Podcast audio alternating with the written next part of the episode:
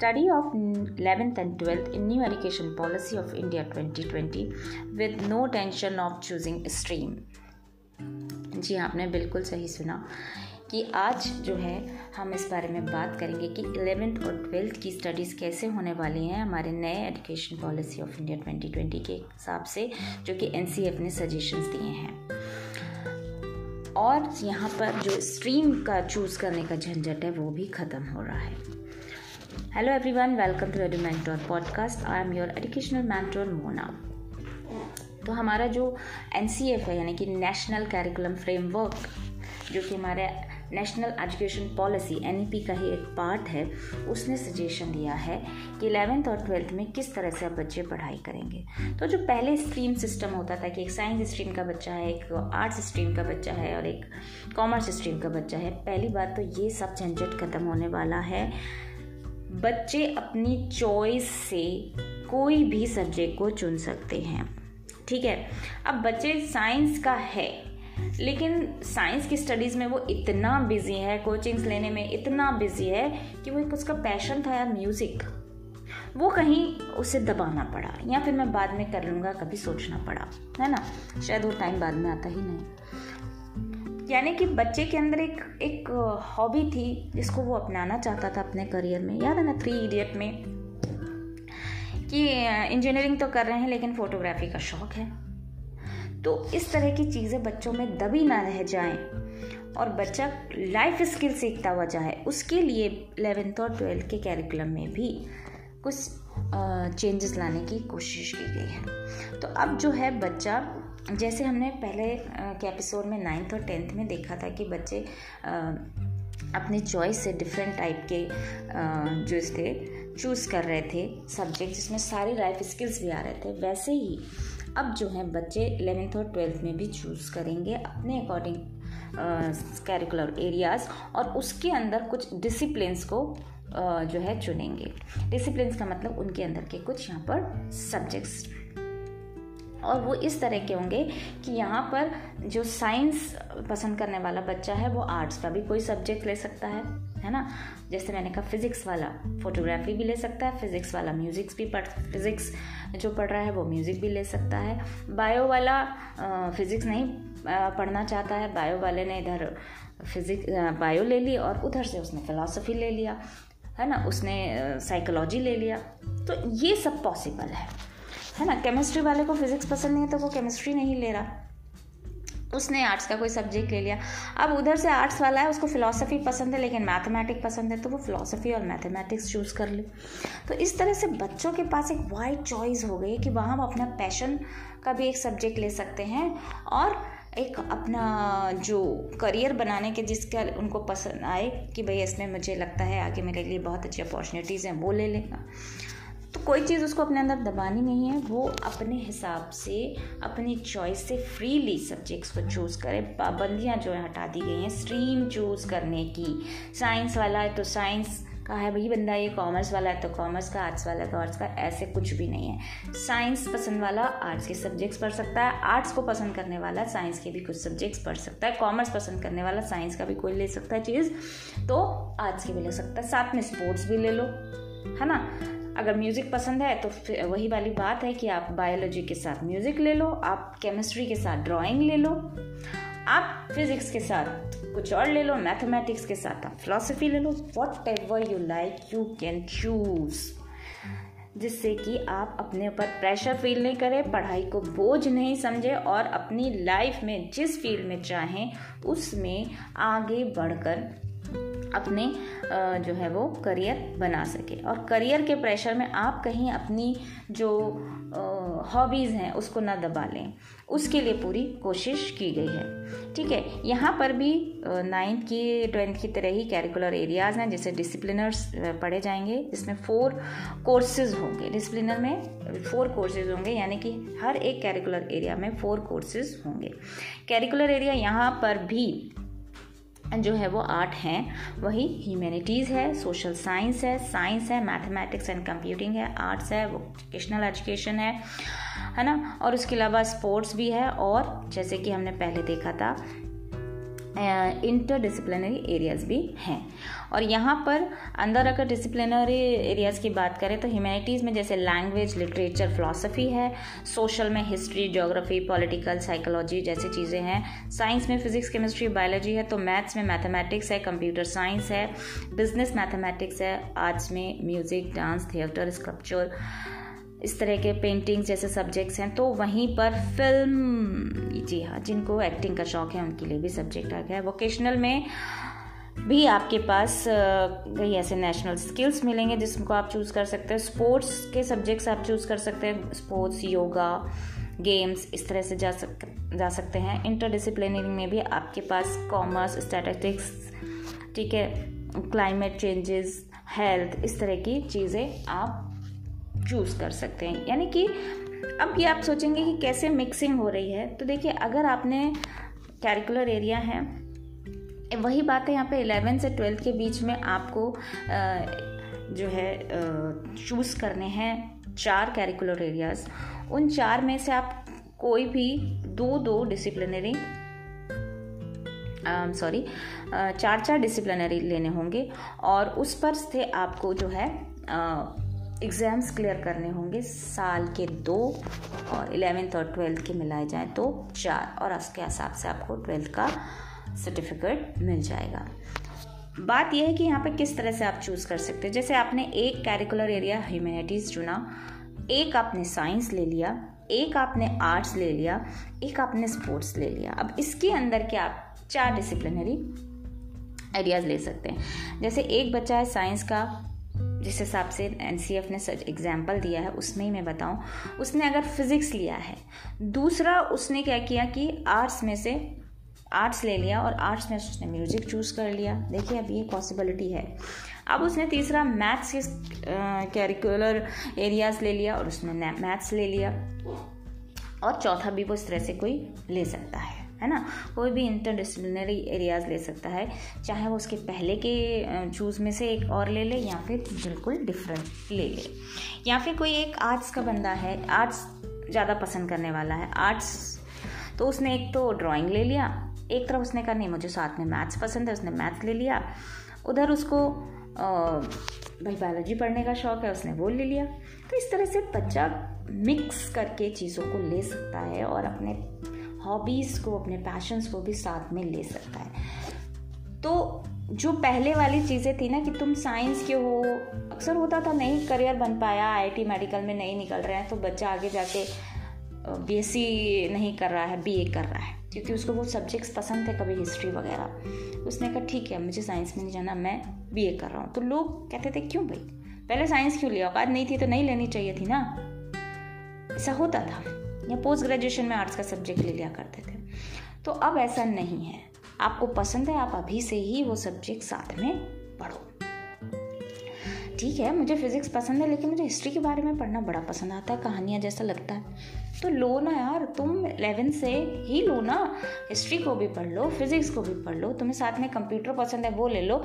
अब तुम्हें फिज़िक्स के साथ मैथ्स पसंद नहीं है, मत लो ना। मैथ्स मत पढ़ो।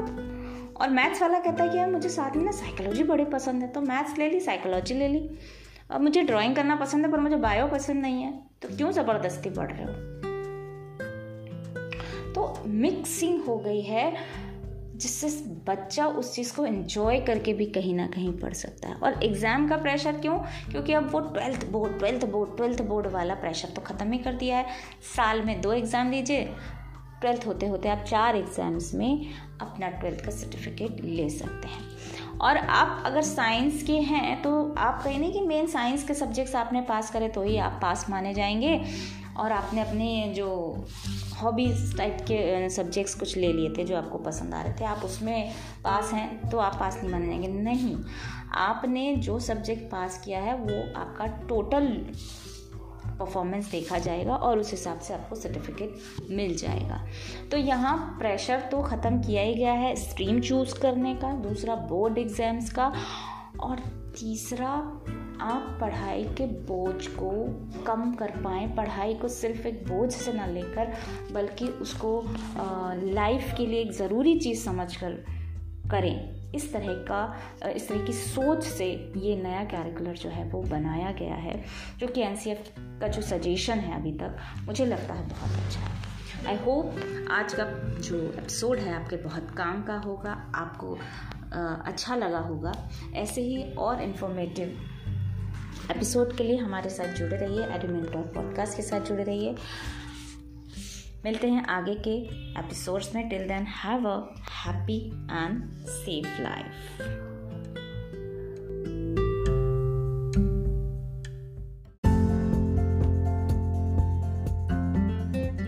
IQ and EQ what are these? IQ और EQ क्या होता है?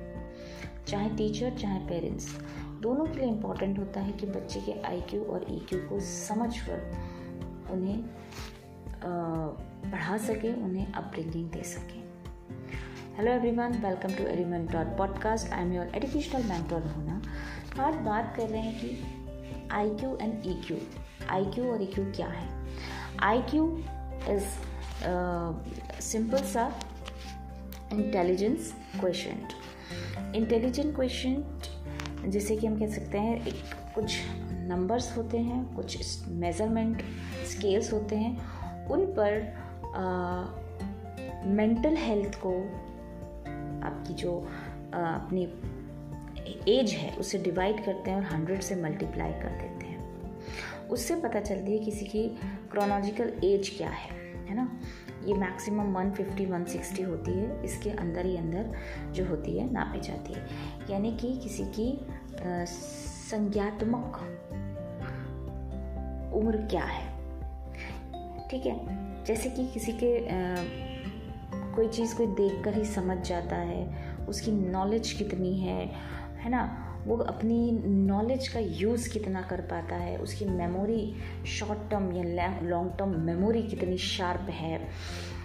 और इसी तरह से क्वांटिटिव रीजनिंग उसके अंदर कितनी है, कितनी अच्छे से वो कर पा रहा है, ये सारी चीज़ें आईक्यू में आती हैं। यानी कि उसका बुद्धिमत्ता का स्तर, उसके इंटेलिजेंसी का लेवल कि वो कि चीज़ों को कितनी जल्दी सीख पाता है, कितना अच्छा मेमोरी में रख पाता है और कितने अच्छे से वो एक नॉलेज को दूसरी सिचुएशंस में भी यूज़ कर पाता है।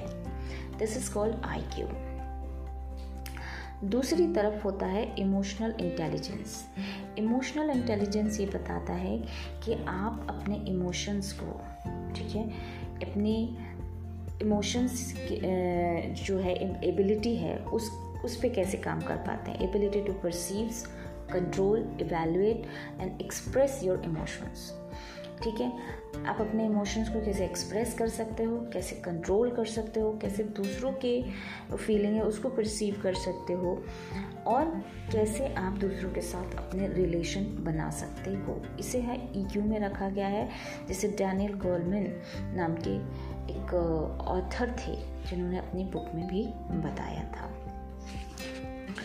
तो यहाँ पर ईक्यू और जो आई हैं, वो अपने आप में बहुत इम्पोर्टेंट रोल रखते हैं। हमारे प्राइम मिनिस्टर श्री नरेंद्र मोदी जी ने भी अपने एक लेक्चर में इसके बारे में बहुत अच्छे से समझाया था कि आई क्यू क्यू में फ़र्क क्या है। जैसे कि एक माँ अपने बच्चे को झूले में लिटाती है, उसके ऊपर एक चुनचुना लगाती है और जब बच्चा रोता है तो उसको बजाती है और बच्चा चुप। और फिर बच्चा ये नोटिस करता है कि ये बजता है तो मुझे बड़ा अच्छा लगता है। और बच्चा फिर उसको खुद के लेवल से जो है बजाने की कोशिश करता है, अपने हाथ पैर मारता है, कैसे भी करके उनको, उसको बजाता है और बजा भी लेता है। ये उसका आईक्यू है कि वो उसने देखा और करा। जितनी जल्दी कर पाया उसका आई क्यू उतना ज़्यादा, जितनी देर से कर पाया उसका उतना आई क्यू थोड़ा कम। ठीक है? तो ये आई क्यू जो होता है 150 तक जो मेज़र करते हैं उसमें जिसका आई जितना ज़्यादा आता है, ठीक है, उसका, उसके इंटेलिजेंट उतना ज़्यादा माना जाता है, ठीक है। यानी कि जो मानसिक आयु है, उसको हमने डिवाइड किया है, हमारी जो अभी एज है। हमारी जो खुद की आयु है और मल्टीप्लाई हंड्रेड से किया तो इसका आंसर 150 तक जितना ज़्यादा से ज़्यादा जाता है, उतना इंटेलिजेंस है। ठीक है अब दूसरी तरफ़ वही बच्चा है वो रो रहा है माँ को काम करने हैं। माँ ने क्या किया? झुंझुना बता दिया बच्चा नहीं चुप हुआ माँ ने बड़े बड़े अच्छे अच्छे बड़े बड़े सिंगर्स के गाने लगा दिए। बच्चा चुप नहीं हुआ। अच्छी आवाज़ें नहीं चुप हुआ तब भी, भी। अब माँ ने कहा मुझे तो जाना है उसको चुप कराती हूँ मैं। तो माँ गई। उसने बच्चे को अपनी गोद में उठाया। और अपनी कैसी भी फटी हुई आवाज़ है कुछ भी है। उसने उसको उठाया, प्यार किया, बच्चा एक मिनट में चुप। क्यों चुप? क्योंकि उसका ईक्यू उसे माँ का सहलाना माँ की आवाज़ ही चाहिए थी। तो यहाँ उसका ईक्यू था। ये डिफरेंस है आई क्यू आई क्यू में। आई क्यू को अगर मैं हिंदी में समझाऊँ तो वह बुद्धि लब्धि इंटेलिजेंट क्वेश्चन बुद्धि, लब्धि। ईक्यू संवेगात्मक बुद्धि। इमोशनल इंटेलिजेंस इमोशनल क्वेश्चन तो यहाँ पे दो चीज़ें, बुद्धि, लब्धि, संवेगात्मक बुद्धि। यहाँ पर एक में जहाँ हम मानसिक शक्ति की बात कर रहे हैं मेंटल एबिलिटी की बात कर रहे हैं, वहीं दूसरी तरफ़ हम भावनाओं की शक्ति की बात कर रहे हैं।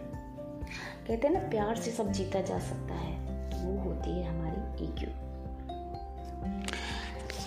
इस बारे में बहुत सारे बड़े बड़े लोगों ने बताया है कि आई क्यू ई क्यू में फ़र्क क्या है। जैसे कि हमारे मोस्ट फेवरेट टीचर हैं डॉक्टर विकास दिव्यकीर्ति जी। उन्होंने बड़ा अच्छा एग्ज़ाम्पल भी दिया हुआ है कि एक क्लास में दो बच्चे हैं। एक ही स्कूल के, एक ही क्लास के दो बच्चे हैं। एक बच्चा 95 प्लस परसेंटेज लाता है। एंड वो सिलेक्ट होता है आगे जाके इंजीनियरिंग के लिए। ऑब्वियसली हमारे कंट्री में यही माना जाता है, जो ज़्यादा इंटेलिजेंट है वो इंजीनियर बनेगा। क्योंकि उसकी मैथ साइंस दोनों अच्छी हैं, जो कि इंटेलिजेंसी को शो करती है। मैथ साइंस मतलब इंटेलिजेंसी ऐसा माना जाता है ना। तो वो बच्चा लाता है, उसको सब घर में भी कहते हैं, वो भी कहता है, ठीक है, मैं इंजीनियरिंग ही करूँगा। और वो आईआईटी में सिलेक्ट हो जाता है। और सिलेक्ट होके अच्छे से आईआईटी में भी परसेंटेज लाता है नाइन्टी प्लस और आगे जाके प्लेसमेंट होता है उसका। और एक बहुत बड़ी कंपनी है। है ना? दुनिया की बहुत बड़ी कंपनी है। सपोज़ किसी भी बड़ी कंपनी का ले उसमें सेलेक्ट होता है और एक बड़ी सी पोस्ट उसे मिलती है। उस पर जाकर वो काम करता है। वहीं उसकी क्लास में एक और बच्चा है, जो शायद ही कभी 90 परसेंट दूर की बात है 80 प्लस लाया हो एट्टी नाइन्टी के बीच में कभी ले आया या सेवेंटी परसेंट? से एट्टी परसेंट ले आया। चलिए हम कहते हैं सेवेंटी फाइव। अब ये बच्चा भी अच्छे से पढ़ता है, ऐसी बात नहीं है। लेकिन बड़ा बैलेंसिंग के साथ उसे खेलना भी है, उसे पढ़ना भी है, उसे दोस्तों से बातें भी करनी है। मतलब सब चीज़ों को लाइफ दे रहा है घर में भी बड़ा अच्छा सा माहौल है कि हाँ बेटा इन्जॉय करो। ज़रूरी है वो भी। उस बच्चे को माँ बाप ने सिखा दिया है कि अपना जो इमोशंस हैं, उसे समझ के चलो, कब तुम्हें क्या करना है, क्या नहीं। यानी कि कहीं ना कहीं ईक्यू उसको समझाया गया है।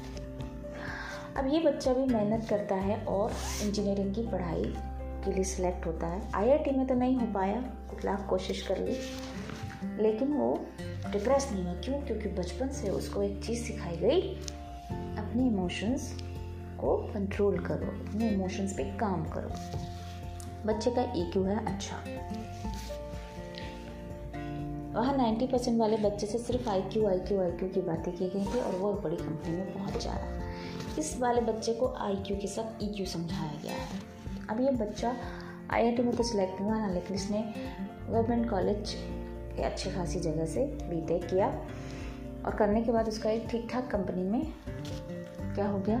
सिलेक्शन सिलेक्शन होने के बाद उसने अच्छे से काम किया इन्जॉय भी किया और उसका प्रमोशन हुआ। अब उसने कहा कि मुझे थोड़ा सा और आगे जाना है लाइफ में तो मैं दूसरी कंपनी में ट्राई करता हूँ। उसने ट्राई किया और उसका आ, काम करके थोड़े एक दो सालों बाद उसने जब ट्राई किया तो उसका भी उस कंपनी में सिलेक्शन हो गया जहाँ वो नाइन्टी परसेंट वाला बच्चा था।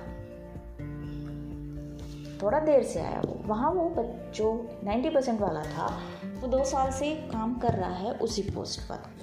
अब ये बच्चा जो है गया, दो साल बाद उसी कंपनी में आया है, एक कम पोस्ट पर आया है।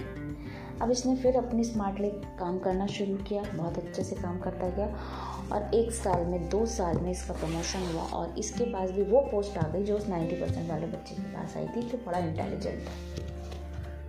और सिर्फ़ इंटेलिजेंट था। अब इसने और मेहनत करी, और मेहनत करी तो आपको क्या लगता है, क्या वो उससे आगे की पोस्ट पर नहीं गया होगा? वो उसकी आगे की पोस्ट पर गया। और वो जो इंटेलिजेंट बच्चा था, वो अभी तक पाँच साल से उसी पोस्ट पर काम कर रहा है। और ये दो साल पहले, दो साल आगे के, आ गया इसके बराबर अब वो उससे आगे जा रहा है। और वो वहीं पर है। मतलब क्या हुआ? आई क्यू आई क्यू और ई क्यू कौन आपको सफलता के पास ज़्यादा ले जा रहा है? समझने की बात यही है, कहीं ना कहीं ई क्यू ज़्यादा मदद कर रही है। क्योंकि वो सारी चीज़ों को बैलेंस करना सिखा रही है। तो ई क्यू हमें लाइफ में हर चीज़ को बैलेंस करके सिखा रही आई क्यू आपको प्रोफेशनल लाइफ में मदद कर देगी, लेकिन ई क्यू आपको प्रोपोर्शन प्रोफेशन प्लस पर्सनल दोनों में मदद करेगी। तो एक इंसान के लिए जहाँ प्रोफेशनल लाइफ ज़रूरी है, वहाँ पर्सनल लाइफ भी ज़रूरी है।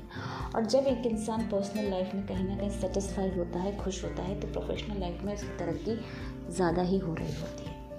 और एक वो इंसान जो प्रोफेशनल लाइफ में सक्सेसफुल है, लेकिन पर्सनल लाइफ में परेशान चल रहा है। क्योंकि उसे एक तो गिल्ट फील कर रहा, मैंने तो लाइफ में कुछ किया ही नहीं। बस पढ़ता गया पढ़ता गया, आज नौकरी कर रहा हूँ। पहले भी मैंने मेहनत करी, आज भी मैं मेहनत कर रहा हूँ। इन चीज़ों में ही अटका पड़ा है। तो सेटिस्फाइड नहीं है तो सक्सेस के चांस कम होते जा रहे हैं। तो इसीलिए according to my point of view मैं यही कहूँगी कि E Q is more important than I Q ठीक है? डॉक्टर इंजीनियर अच्छे आईक्यू वाले बन जाते हैं। आई एस अच्छे आईक्यू वाले बन जाते हैं। लेकिन क्या वो सक्सेसफुल ही हैं? इस बात की कोई गारंटी उनसे कम परसेंटेज लाए हुए वाले बच्चे 60 70 परसेंट लाए हुए बच्चे कंपनी खोलते हैं और ऐसे इंजीनियर डॉक्टर को अपनी कंपनी में जॉब दे देते हैं, ये तक होता है। आई क्यू के बाद आपको सर्टिफिकेट तो हज़ारों मिल जाएँगे, पर सक्सेस होने की गारंटी नहीं है। लेकिन I Q plus E Q के साथ सक्सेस की पूरी गारंटी है भले सर्टिफिकेट हो। ये भी हो सकता है कि आई क्यू कम है, लेकिन ई क्यू ज़्यादा है, वो भी सक्सेसफुल हो जाए। तो ज़रूरी है आई क्यू और ई क्यू का एक प्रॉपर बैलेंस हो। बड़ा ज़रूरी है। लेकिन आपका आई क्यू थोड़ा कम, ई क्यू ज़्यादा हो तो भी सफलता मिलती है। आई क्यू आपको मार्क्स अच्छे लाने की गारंटी दे सकता है, लेकिन सक्सेस की नहीं। जबकि ई क्यू मार्क्स भले ही कम लाए सर्टिफिकेट भले ही कम हो, लेकिन सक्सेस होने के चांस थोड़े से ज़्यादा देता है, ऐसा मैं मानती हूँ।